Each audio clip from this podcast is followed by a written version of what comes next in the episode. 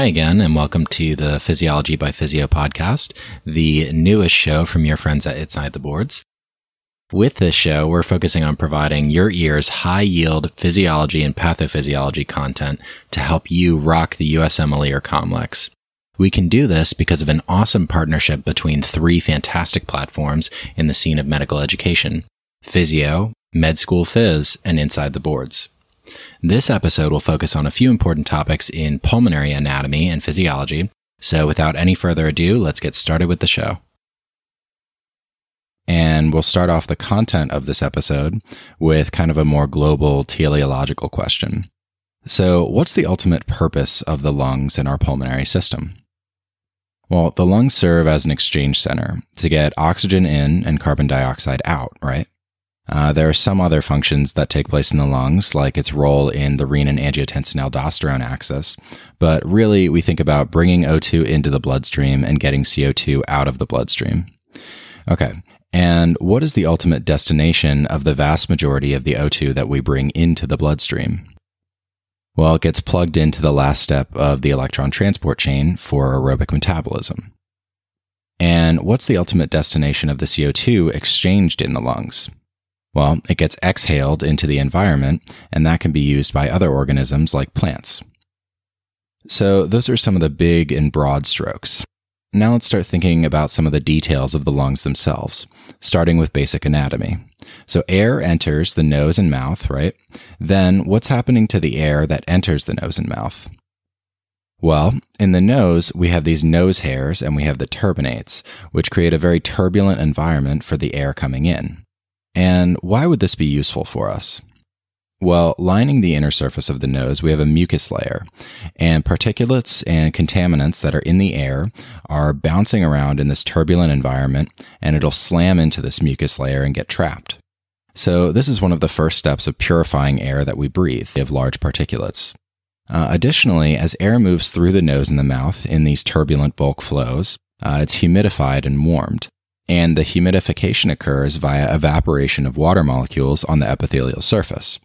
So, why would we want to warm and humidify the air that travels through the upper airways? Well, if you don't humidify the air coming in, then you'll end up drying out the airways, and this will negatively impact the function of the mucociliary system. And we want to warm the air to body temperature because cold and dry airs can easily induce bronchospasm. You may have experienced this if you've ever tried exercising out on a cold and dry day. Anyways, so I mentioned this mucociliary system. So w- what is that? Well, the airways from the paranasal sinuses all the way down to the smallest parts of the conducting zones are lined by goblet cells that produce mucus, and they're also lined by pseudostratified ciliated columnar cells. So the mucus creates a protective layer on the airways that traps dust and particulates, like we said. And this protective function of the mucus layer is also supported by immune factors like lysozyme and IgA. Underneath of the mucus layer, we have cilia that are on the pseudostratified columnar cells. And these cilia are constantly beating together in a coordinated fashion to move the mucus layer with all of its trapped particulates towards the back of the pharynx, kind of like an escalator. And why would this be helpful? Well, eventually we swallow the contents trapped in the mucus layer, and then we send them down into the harsh environment of the stomach to be taken care of. So that's yummy to think about. Okay, guys, here we'll have our first transition to Physeo content with one of their thought provoking practice questions. Let's do a few examples. What histological changes would occur in the conducting zone as a result of chronic bronchitis. Okay, before we get into the details of this question, why don't I take a step back and explain chronic bronchitis? Chronic bronchitis is exactly what it sounds like. There is ongoing irritation of the bronchi, which results in inflammation. This can be for many reasons, which I'm not going to get into, but the chronic inflammation causes the cells to adapt so they can better withstand the new environment. So, generally speaking, chronic irritation to the pseudostratified ciliated columnar epithelium causes the epithelium to undergo metaplasia or to become a new cell type. In this case, stratified squamous epithelium. When this occurs, the mucociliator elevator's ability to remove debris is diminished because the new cell type doesn't have cilia. The goblet cell will undergo hypertrophy, which will result in increased mucus production. If you think about this, it makes sense. The goblet cells detect the inflammation and increase mucus in order to try and clear out the irritants.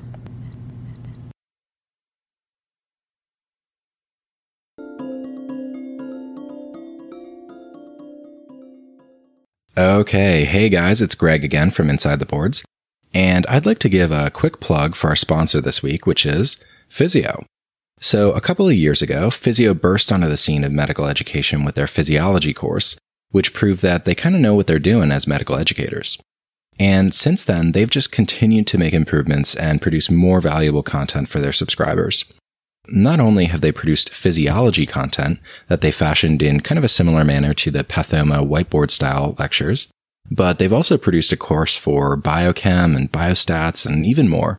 And they're currently working on a high yield micro course for the boards, which they fashioned after the sketchy style.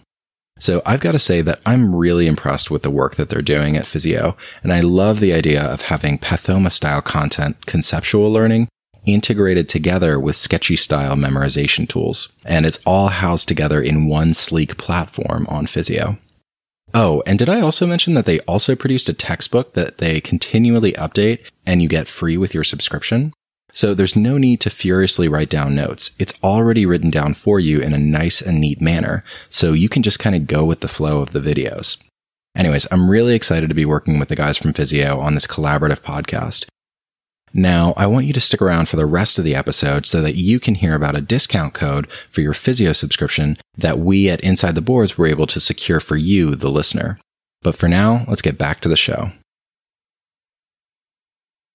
Now let's talk about some functional anatomy and physiology. So, what drives air into the lungs? Well, it's pressure differentials. Like with any fluid, air flows from high pressure to low pressure. So how do we manipulate our anatomy to produce a low pressure region that environmental air wants to move into? Well, to do this, we expand our intrathoracic volume, thus reducing the interior pressure and driving air inwards. So how do we achieve this? Here we come to the primary muscle of respiration, which is the, it's the diaphragm. So the diaphragm separates the thoracic cavity from the abdominal cavity. And when it contracts, it flattens out, which increases intrathoracic volume and reduces intrathoracic pressure, which facilitates airflow from the high pressure external environment into our lower pressure thoracic cavity, i.e. towards the lungs.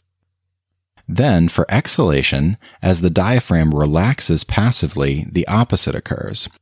The relaxing diaphragm pouches upwards, thus decreasing intrathoracic volume and increasing intrathoracic pressure, forcing air to flow out of the lungs and into the surrounding environment because it's now at a higher pressure than the surrounding environment. Again, this is basic stuff, but do notice that inhalation requires active diaphragm contraction, while exhalation is a passive process. All right, guys, now I'll have the guys from Physeo come in and help us out with a practice question. Right here we have the heart, and then below the lungs we have the diaphragm. And this is the primary muscle that facilitates respiration. Do you remember what nerve innervates the diaphragm? The phrenic nerve. Many students use the mnemonic C345, keep the diaphragm alive, because the roots of the phrenic nerve are C3 through C5. Okay, let's do a quick example. An x ray reveals an elevation of the left hemidiaphragm. Is the left or right phrenic nerve damaged? Recall that the diaphragm has a right portion called the right hemidiaphragm. It also has a left portion called the left hemidiaphragm. So, as we just learned, the phrenic nerve innervates the diaphragm. Remember, when the diaphragm contracts, it's pulled downward and allows the space in the thoracic cavity to increase. If the phrenic nerve is damaged, then the diaphragm cannot move downward, so we'd expect the damaged side to be elevated. In this case, the left hemidiaphragm is elevated. So we know that the left phrenic nerve must be affected. All right, and now we'll round out the episode with some additional points about things that can go wrong with the mucociliary elevator and the cells lining the respiratory epithelium. Okay, now let's take a tangent here to talk about a couple of boards relevant topics related to the mucociliary elevator. First up, if I describe a little white child who gets recurrent respiratory infections, has chronic diarrhea, and has salty sweat, what disease should you be thinking about? Well, it's cystic fibrosis. So, cystic fibrosis is a pretty rough disease that negatively impacts the function of the mucociliary elevator. It occurs in 1 in 4,000 live births, and the most common form is an autosomal recessive mutation to the phenylalanine 508 of the CFTR gene on chromosome 7p, referred to as the delta F508 variant. So, what does the CFTR gene do? Well, it's a chloride channel that's mostly present on epithelial surfaces. And how does a defective CFTR gene negatively impact the mucociliary elevator? Well, in the respiratory epithelium, these patients have trouble moving chloride into the mucus. And the consequence of this is that the chloride and sodium and water now stay inside of the body and they don't get into the mucus. So this will dehydrate and thicken the mucus in the airway. So why is ultra thick mucus problematic for these patients? Well, if the mucus is too thick, the underlying cilia can't effectively beat the mucus towards the back of the throat, which then predisposes to mucus plugging of the airways. And if the mucus remains relatively static in the airways for a long time, that's a perfect setup for bacterial infections. And speaking of bacterial infections, which three bugs most commonly establish respiratory infections in cystic fibrosis patients?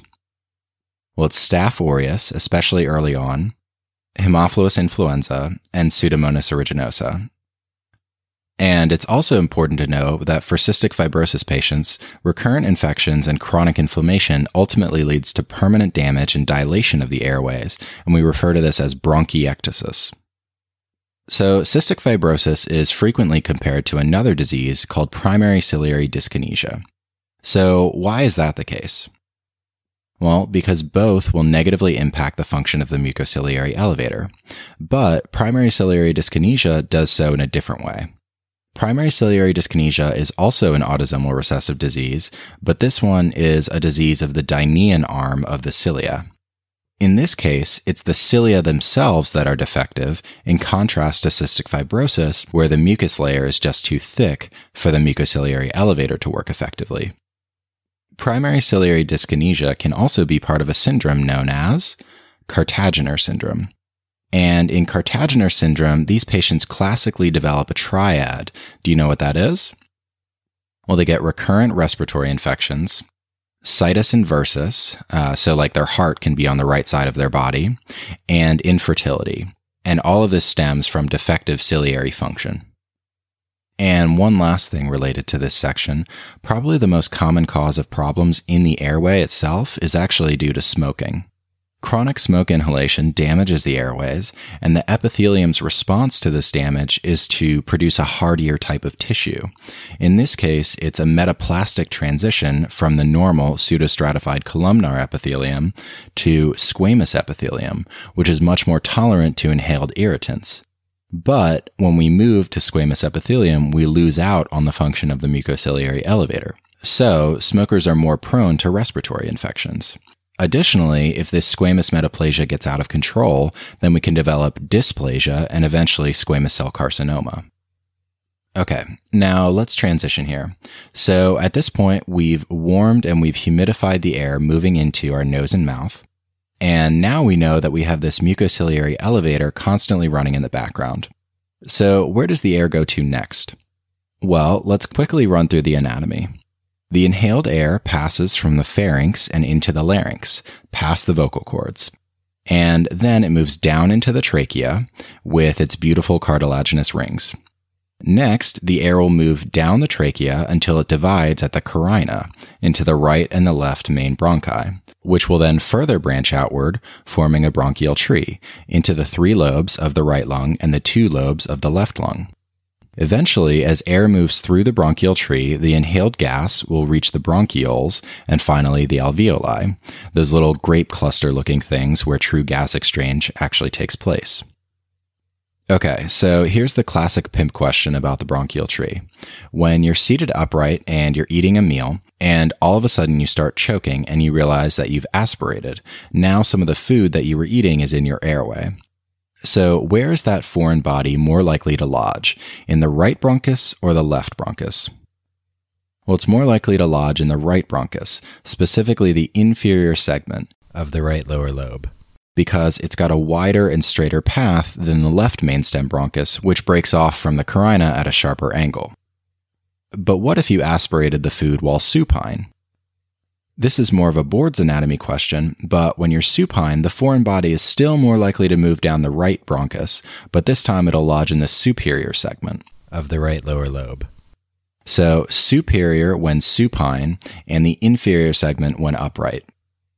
Okay, hopefully that wasn't too foreign for you guys.